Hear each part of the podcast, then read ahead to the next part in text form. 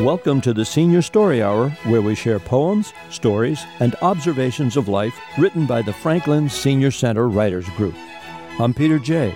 Join us now as we share and enjoy musings and moments as told by the authors themselves. And let's meet our writers for today's program. Hi, I'm Sue Wade. Bill Wiley. Kathy Salzberg. Carol Belcher. Mal Larkin. Joe Ewald. Faith Flaherty. Thank you all for bringing your stories and joining us today. And with us to guide our festivities and proceedings, let's all welcome back Sue Wade. Yay, Sue. Yay. Thank you, thank you. At least I can speak this week instead of last when I couldn't talk at all. Um, our first reader will be Faith Flaherty. This is a poem, a short poem. Reflective, meditative. Here it is The Old Barn.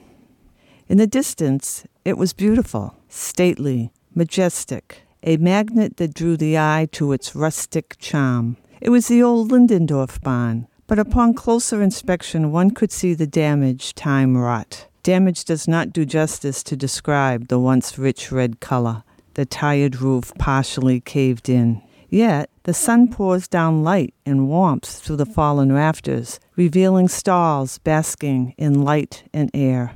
Of course, the rain must also come in. I prefer to think of it as a cleansing bath, washing away the ugly. It makes me think of our own lives, how circumstances shape us, and people break our hearts. Isn't this similar to the barn's roof?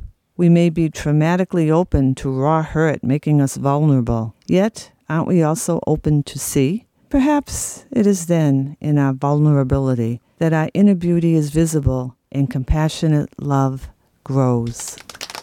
Nice.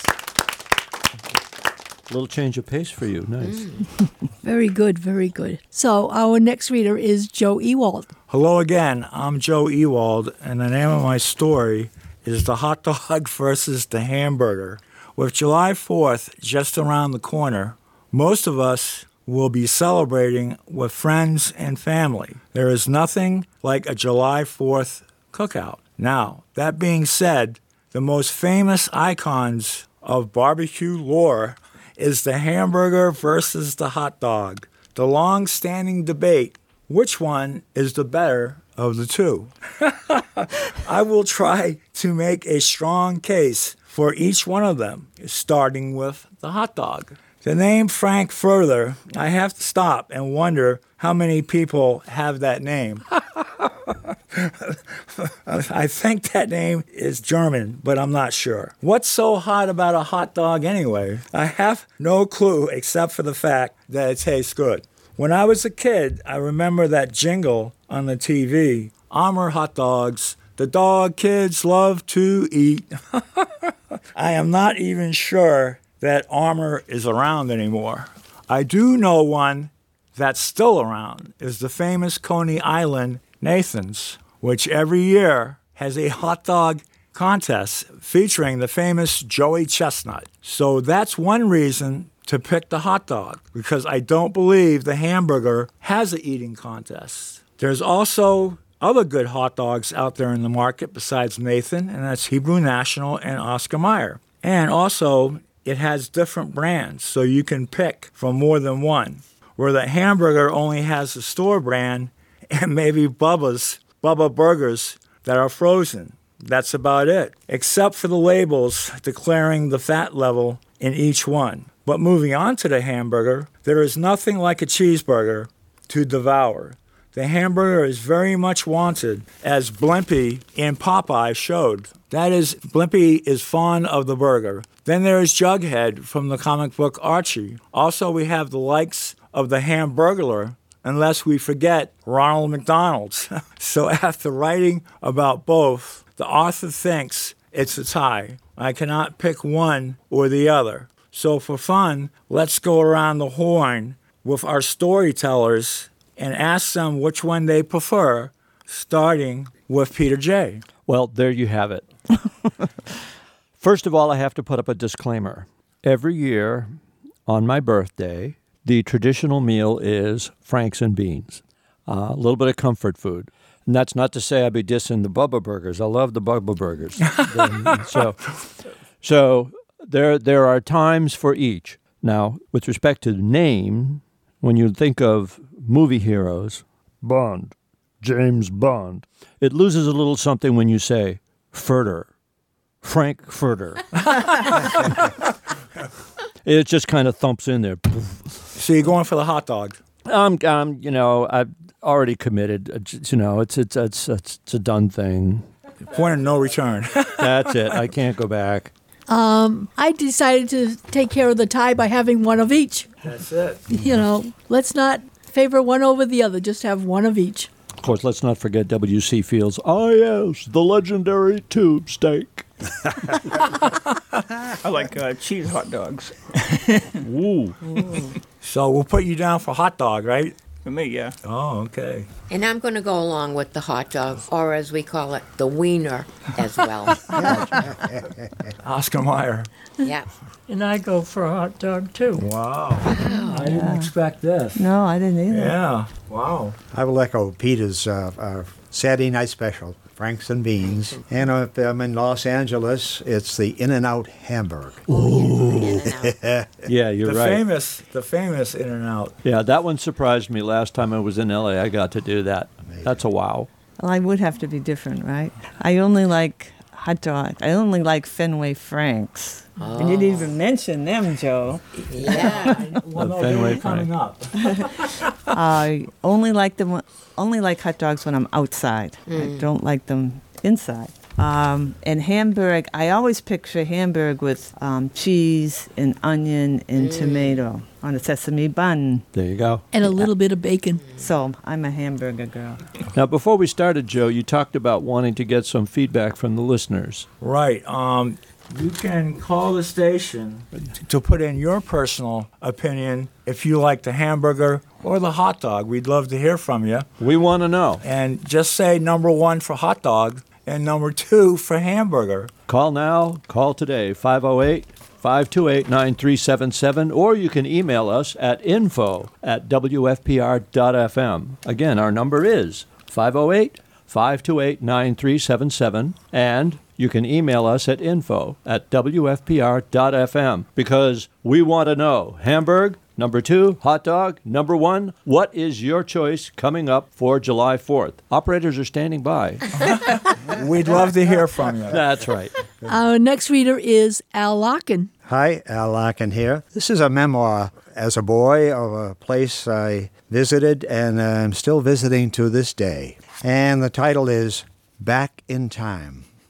My mother's sister Mary had just died, and her husband Frank was now here from Prince Edward Island for the funeral. They were very close, my mother and Mary. I was very fond of my Aunt Mary as well. She was the mother of 11 children and was down from Canada to help provide for the family as things weren't going well on the farm. And there were many needs which she was trying to provide for them by working here. I remember her getting huge empty flour barrels from the bakery and would fill them with all the goods and needs of her children and ship them home to PEI. Two things I remember her for was first probably the best Toll House cookies ever baked, and the nickname she gave me when her youngest son Billy, whom she brought with her from the island, would try to say my name. This two year old saying Albert called me Abu, and needless to say, it stuck. And my Aunt Mary called me Abu, and I'm sure my mother Gertrude and her sister Mary had a good chuckle over that. My mother was good looking, and how she loved to sing those cowboy songs, could even yodel.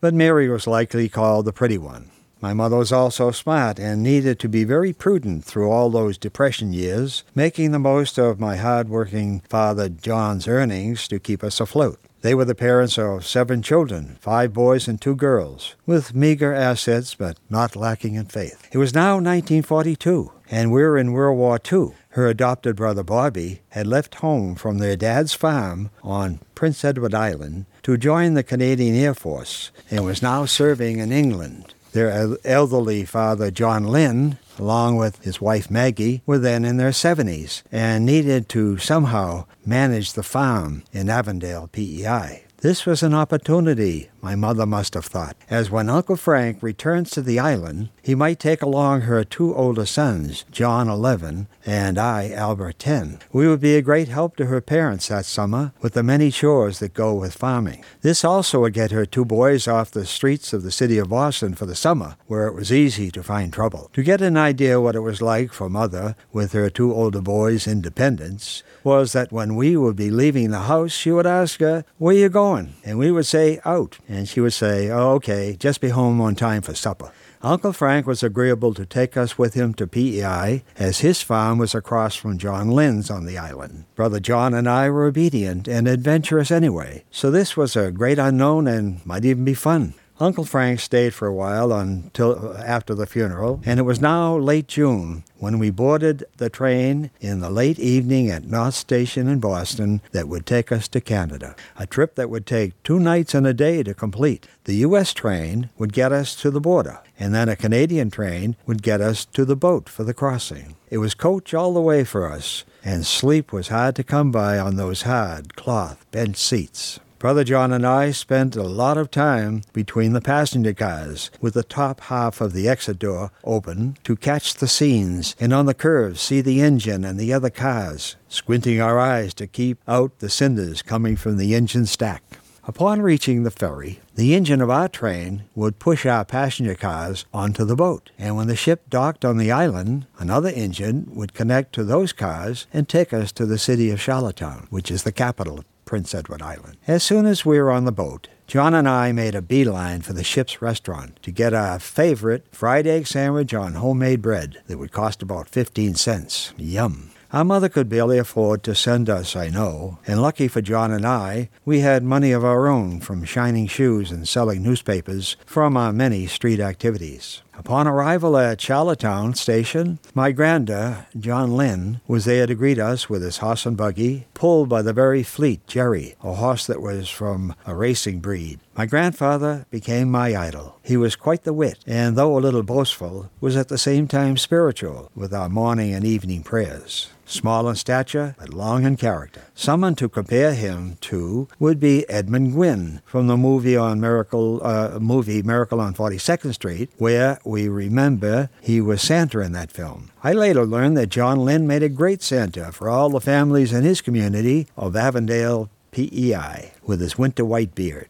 He now had a great gray mustache and balding white hair. Uncle Frank sat up front on the two seater wagon with Granda, and John and I plugged to the back of their seat while sitting on a slightly slanted cover where goods were placed, and took in all the marvelous vistas of shore and rivers, with the green fields full of new hay, golden grain, and of course, new potatoes that PEI is famous for. When we turned into the lane of our new summer home, John and I saw a small house with a big barn and two other smaller buildings for chickens and wood. We also saw the well that had a rope with a bucket that was lowered to the water down in the well. The rope would come off a wooden drum with a handle you would turn to bring the bucket of water up for use in the house and watering the animals. Inside, we met my grandmother Maggie. Mighty sweet and gentle was she. There were two closed in porches where you enter coming into the house. The first was where you slipped out of your boots with your heavy wool socks before continuing to the kitchen through the second, larger,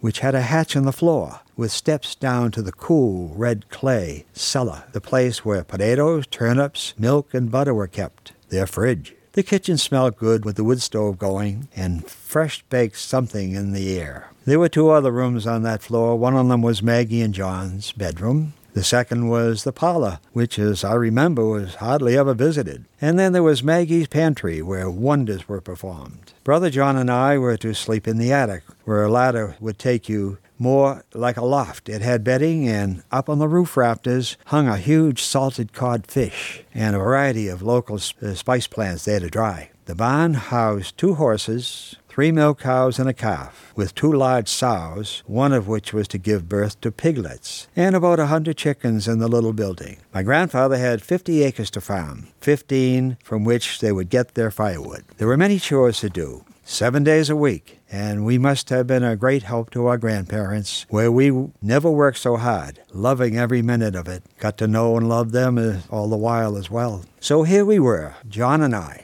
coming from the streets of Boston with sidewalks, running water, electric lights, and dozens of friends. Now with Granda and Grandma to a lifestyle in the way things must have looked like 50 years ago. Bare feet on clay roads and kerosene lanterns for us that year. After that summer, I was to return for four more, which in fact became the best memories and years of my youth. Well done. Nice memories. Yeah. Yeah, you- and you um, I treasure them. depicted a clearer picture of farm life. That was very good. Our next reader is Carol Belcher. Hello, my title is Dad's Radio. In early 1941, Dad had electricity brought into our little house. We all thought that was wonderful, and it was. What a grand treat it was to turn on a lamp. No more trimming wicks, washing globes, and filling lamps with oil. I was seven, and those were my jobs. Dad did some other great things that year. A really enormous improvement was installing an indoor toilet. There wasn't room for a complete bathroom, so we kept the big round galvanized tub for baths. The thing that pleased Dad the most was his new radio.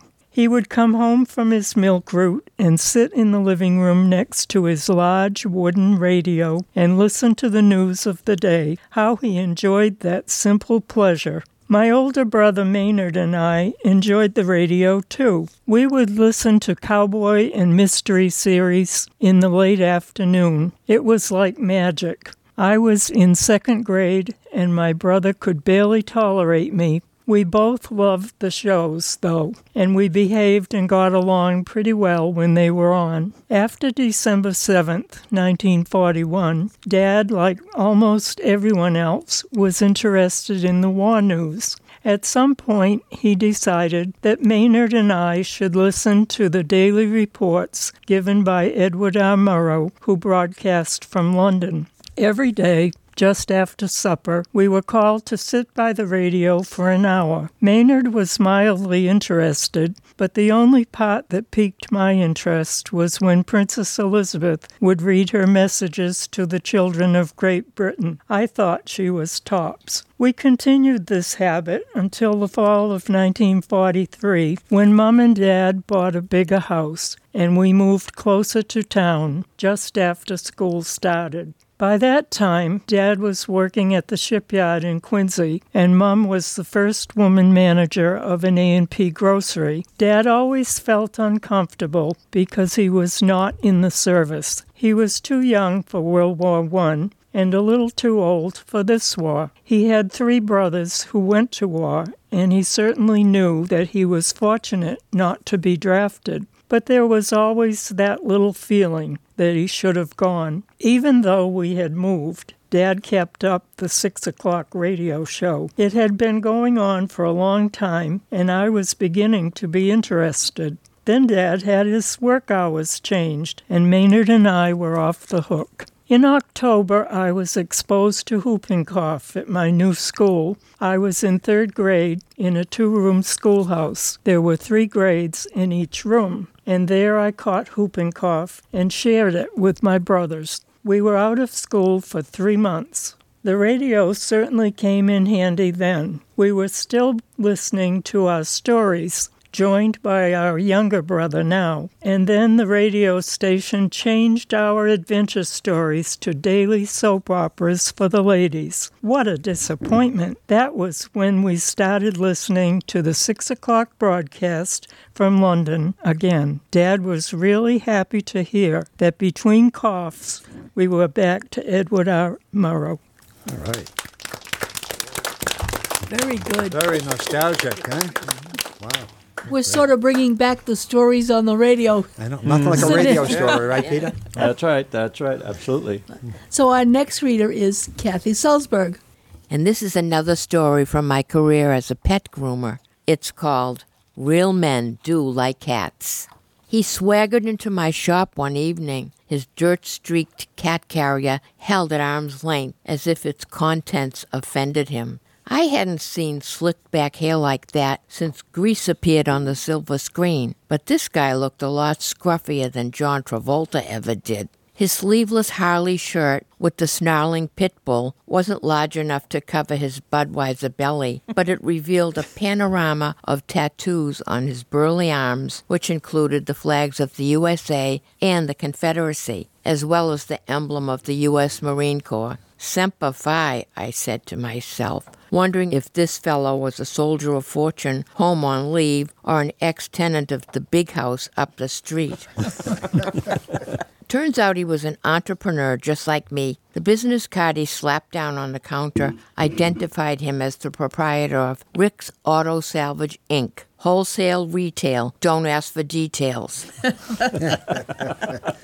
the macho man was obviously uncomfortable with his current role as the chauffeur for a flea ridden kitty. Name of pet? I brightly inquired, filling out the index card. Brucey, he mumbled, eyes downcast, oily fingers tapping on the counter. And are you Brucey's owner? I continued sweetly, pen in hand. No way, he snorted. This flea bag belongs to the wife. I know cats have fleas, but when they start playing hopscotch on my bed, I told her either the fleas go or he goes. He looked bored to tears as I delivered the short version of my life cycle of the flea speech, and I sold him some foggers before he beat a hasty retreat out the door, grumbling about my ridiculous prices. Brucey was a sweetheart, an orange tabby as big as a sofa pillow, who patiently endured his grooming and flea bath. As I worked on the chubby Morris look-alike, I wondered why so many macho type men would rather die than admit their affection for a cat. Of course, I've known many men, my husband included, cat lovers extraordinaire. History is full of them King Tut, the Prophet Mohammed, St. Patrick, Tennessee Williams, and Ernest Hemingway. Hitler, not surprisingly, was a cat hater. With our growing singles population today, statistically more women than men own cats. A swinging bachelor I know tells me one of his most successful pickup lines is, Do you have a cat? He feigns affection for the felines, although he secretly believes if you'd seen one cat, you've seen them all. He calls upon his lady friends bearing cat toys and catnip treats, but he's puzzled when the cats regard him with a cold eyed stare. Of course, I informed him. Unlike your dates, cats are not pushovers. They can always tell if you're sincere. I'll admit that was rather catty of me.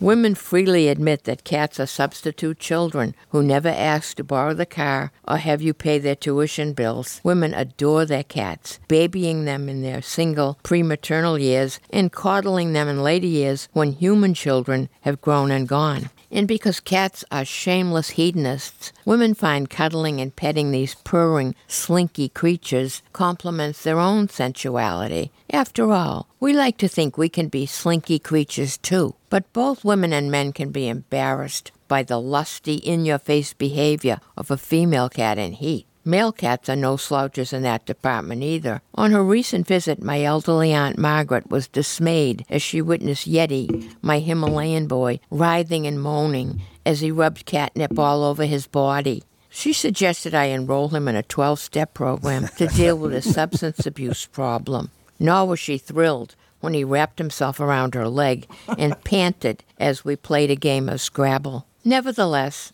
I believe there's an unspoken bond between women and cats, both persecuted throughout history as witches and their familiars, female and feline, mysterious and misunderstood. My own grandmother was a feisty, intelligent creature who enjoyed about the same amount of freedom as a furry house pet, but she worked harder, had more kids, and was terrified of mice. Macho men, like Brucey's non owner, may be uneasy with the independent nature of cats. Most, like most women today, will not obey on command, nor are they into slavishly kissing up to gain favor, something dogs are only too happy to do. Some cats, like some women, will never be totally tamed. I may enjoy your pampering, such a cat may be thinking, but don't take me for granted. I'm not totally dependent on room service. I could still catch a mouse if I had to. And unlike women, Men seem to identify with their dogs like they do with their cars and trucks. When one of these cavemen type condescendingly tells me, You could never handle my dog in this shop, I know the dog probably plays the role of his alter ego as well as his pet. If I'm feeling particularly patient and not too pressed for time, I might introduce him to my 110 pound coworker who just put a companion dog obedience title on her Rottweiler. Like feral cats, maybe these cat despising men were not adequately socialized before they left their mothers. Some may even be closet cat lovers whose image would be toast if they were caught caressing a kitty. I suspect that was the cat, the case. I suspect that was the case with Rick and Brucey after he grudgingly paid his grooming bill and hustled the cat carrier out the door, the auto parts king was spotted in the parking lot, baby talking the tabby as he placed him in the cab of his pickup. It's okay, Brucey Woosey. I got you a nice fishy to eat as soon as we get home, big fella. Yeah, so clever. A closet cat fancier. It's true. It's true. so our next reader is Bill Wiley. Hi, uh, I'm Bill, and uh, this poem is about Franklin and, and uh, what, what used to be and what's, what's not there anymore. This is called uh, Franklin, My Hometown. Franklin sure is my hometown. I love it so much, I never frown. A lot of changes have been in the works, not for the better. Sometimes it hurts. The storefronts change over time. I still remember the five and dime. The Rome restaurant, it sure is still here. The pizza is great. I live very near. The supermarket Brunelli's has come and gone, from Star Market to Shaw's. The memories live on. It's a shame the old fire station was torn down, but times go on. Memories will never be gone. The movie theater, where I've been many times. Hey there, it's Yogi Bear, lives on in my mind. New storefronts and apartments where Franklin Furniture used to be, and Jimmy's Drugstore are gone now, you see. J.J. Newberry's, I remember it well. Bought my Beatle albums there, this I can tell. My first sight of Santa, and his beard so white. I ran screaming and cried with all of my might. At Dean Jewelers, where I bought my 45s in reel to reel tapes, I got them with pride.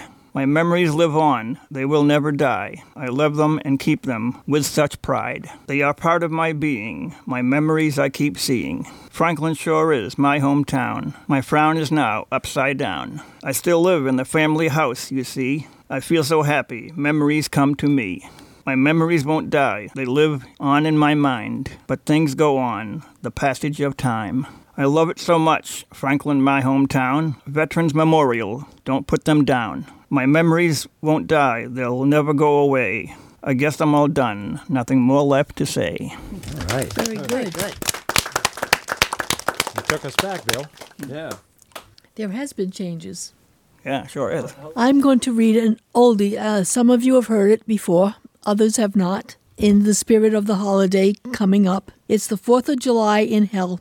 Under a bright, cloudless sky, we ate a light breakfast and set off to the parade in the next town. We sat in front of the general store. Yes, small towns in mid America still have general stores. We were facing the post office, a converted one car garage. The parade started a police car, a small band, Boy Scout group, the early 20th century fire truck, and then the tractors. An old red tractor, a green John Deere tractor, and then the mother lode. The tractor had tires six feet tall and plows as wide as the entire road. Children on bikes with crepe paper intertwined in the spokes and streamers trailing from their handlebars rode the length of the parade. Once the last tractor passed and headed back to the farms, we made our way past the craft tables to our car. Now it was time to go to the lake for food. Ribs smoked to fall off the bone for per- perfection. Hot dogs, hamburgers, and sausages were all ready for us. There was food to delight everyone's taste three potato salads, two macaroni salads, a large garden salad, corn on the cob, potato chips, and crackers and cheese. Finished the meal. Everyone enjoyed it. There was kayaking, paddle boat rides, fishing, and a rope swing to jump into the lake. Fun was had by all all day. Well fed and tired from the day of fun, we put on our jeans and sweatshirts and boarded the pontoons boats headed for a larger lake. The line of neighbors in pontoon boats gathered and followed each other through the culverts and channels to the largest lake of the nine lakes. We arrived on the new lake. Which was covered with pontoons, some decorated as pirate ships, some as log cabins, some not decorated at all. We cheered and talked and toasted the day. Chinese lanterns were sent set afloat, twinkling and blinking off of sight. Darkness fell slowly as all anticipated the main event. Finally, the sky was filled with twinkling lights reflected in the lake. Red, silver, green, blues, and golds shot high in the blossomings, shot high and blossoming into glowing fireworks. The firework display finished, and we all turned for home. Tiny running lights on the backs of each pontoon lined the exodus. The long line slowly shortened as everyone breaks off for their homes. Bundled in blankets and softly talking, as not to wake the little ones, we arrived once again to the house on the lake. So ends the 4th of July in Hell, Michigan. All right. Once again, I remind everyone that in Sue's story, we heard about hot dogs, hamburgers, and yes, wait for it, sausages. More controversy, Joe. I know. And then So what? So so if somebody is in the sausage camp, what, do about we want to do about that? Yeah, I was just going to mention it. Faith just took it. Kielbasa. Yeah, Hillshire Farms, famous kielbasi. There you go. All right. So once again, if you're in the hot dog camp, it's number one, and you can call us at 508 528 9377, or you can email us at info at WFPR.FM and tell us that you're in the hot dog camp with your vote for number one. If you're in the Hamburg camp, or yes, the Cheeseburg camp, you can also say so by voting for number two. Now, as far as sausages go, you can declare. Let us know that you're walking a different path. So, in last month's program, I talked about creativity and I uh, described, you know, what I believe is important to the process. You know, how to find a good idea, how to cultivate ideas. Uh, and I'd mentioned at the time that I had written a preamble to a good friend's book on the subject of creativity. So, this is part two of that same preamble, along with what I read last month. I wrote a sidebar. Uh, last month, it was about how creativity can be had. This month is what you do about it. When you have a great idea, what do you do? So the title is One Man's Walk. He walked along in silence. Back then, walking could mean a few days' travel, just getting from town to town. At what precise point along the way was he headed out of town or into town? Didn't much matter. What happened in between was the work of silent contemplation. His stride was contemplative. Walking alone with your thoughts is part of every journey, and our guy was very alone with his thoughts. It was that kind of alone where you ponder a lot, and in that pondering, that deep interior monologue, you become pretty good company for yourself if you're a good listener. That personal, introspective, totally chill state is the crucible of creativity. He was driven, industrious, many would say ambitious. That said, he had no successes to boast. Yeah, he had a job, but not a career. He was a taxman. It was a miserable, low level, go nowhere government job. He didn't even have a desk, let alone an office. He was stuck in field operations, always being on the road. Working the hustings meant no advancement, no real future. Everyone he encountered, his euphemistic clients, automatically despised him as he extracted tax and treasure for the realm. He was miserable, headed to another miserable town, and when he got there, he would inflict more misery on more clients just doing his miserable job. And as he walked along in silence, immersed in his deepest thoughts, the greatest insight struck Saul like lightning on the road to Damascus. In a transformative flash of insight, Saul of Tarsus reinvented himself to become St. Paul, the man whose singular efforts established and championed the early Christian movement in Rome, across the Mediterranean, and eventually the entire Byzantine Empire. In that dazzling moment of creative insight, modern Christianity was born. The backstory some years earlier, Saul tried to become a member of the high priesthood, the Pharisees, a good gig with a lot of power and stature. He didn't make the cut, so he opted to become a tax collector. It was steady work with a smattering of power but no stature. Back in Jerusalem, Saul noted the intense passion of a small but growing religious sect known locally as the Evyonim, the poor men. When it comes to passion, you couldn't beat those guys with a stick. God knows Saul tried, quite literally. Saul's blinding flash of insight if the Pharisees won't have me, perhaps this is a parade I can get in front of. So, while in Damascus, Saul floated some trial balloons, tested the waters, talked it up, tuned it up, refined the spiel, got some interest and feedback, polished the act. He did his homework. Returning to Jerusalem, Saul met with the apostles and arranged to spread the good word, agreeing to send a cut of proceeds back to the home office. In essence, Saul, now Paul, bought a franchise and, terms in hand, staked out his territory. When it comes to the early Christian movement and the early Christian narrative, Saul of Tarsus, now known as St. Paul, was a tireless, prolific writer publisher. Back then, publishing meant patiently copying, hand by hand, every epistle, every message, over and over again. It was grinding, but necessary work. His many epistles and teachings became a major part of the Christian Bible. One can reasonably argue that Saul, quite literally, wrote the book. As for the apostles and their religious sect, Paul's prolific work made them considerably less poor. Over the next few hundred years, St. Paul's Christian franchise was unstoppable, expanding with great success across the Roman realm, while the original poor men slowly faded into oblivion. There is little record of the Evionim, also known as the Ebionites, because they didn't communicate or evangelize as extensively in writing as Paul did. They relied on the Jewish custom of oral tradition. Sitting on one of the biggest ideas in the world, it was easier just to talk about it rather than do the documentation. That creative spark is a tiny piece of lightning. It comes in a silent moment, it makes a big bang. The moral publish or perish. If you have a good idea, act on it. Give it a bear hug. Develop and document it. Own it. Run with it. Crawl on your hands and knees across fields of broken glass for the sake of it. Push it for all it's worth. Or eventually someone else will. A big, bold idea is lightning. You have to make the thunder. Excellent. Which Paul certainly did. Absolutely. Well, I think we've done it again. I think we have. I think it was a very good show. Very good. I think we hit a home run out of the park. Speaking of home runs, I read the following email. Woman uh, named Chantel Bonner. Hello, I happened upon your show today as I was searching through the stations. Not typically driving midday, but there was something about listening to you that reminded me of the times I used to sit with my grandparents. That caused me to linger. Anyway, in response to your question, do children still sing the same songs of April? Here is a recent video of my son, who will be two next month, singing what has become a daily song here in Franklin. So you have fan mail. I have fan mail. How about that?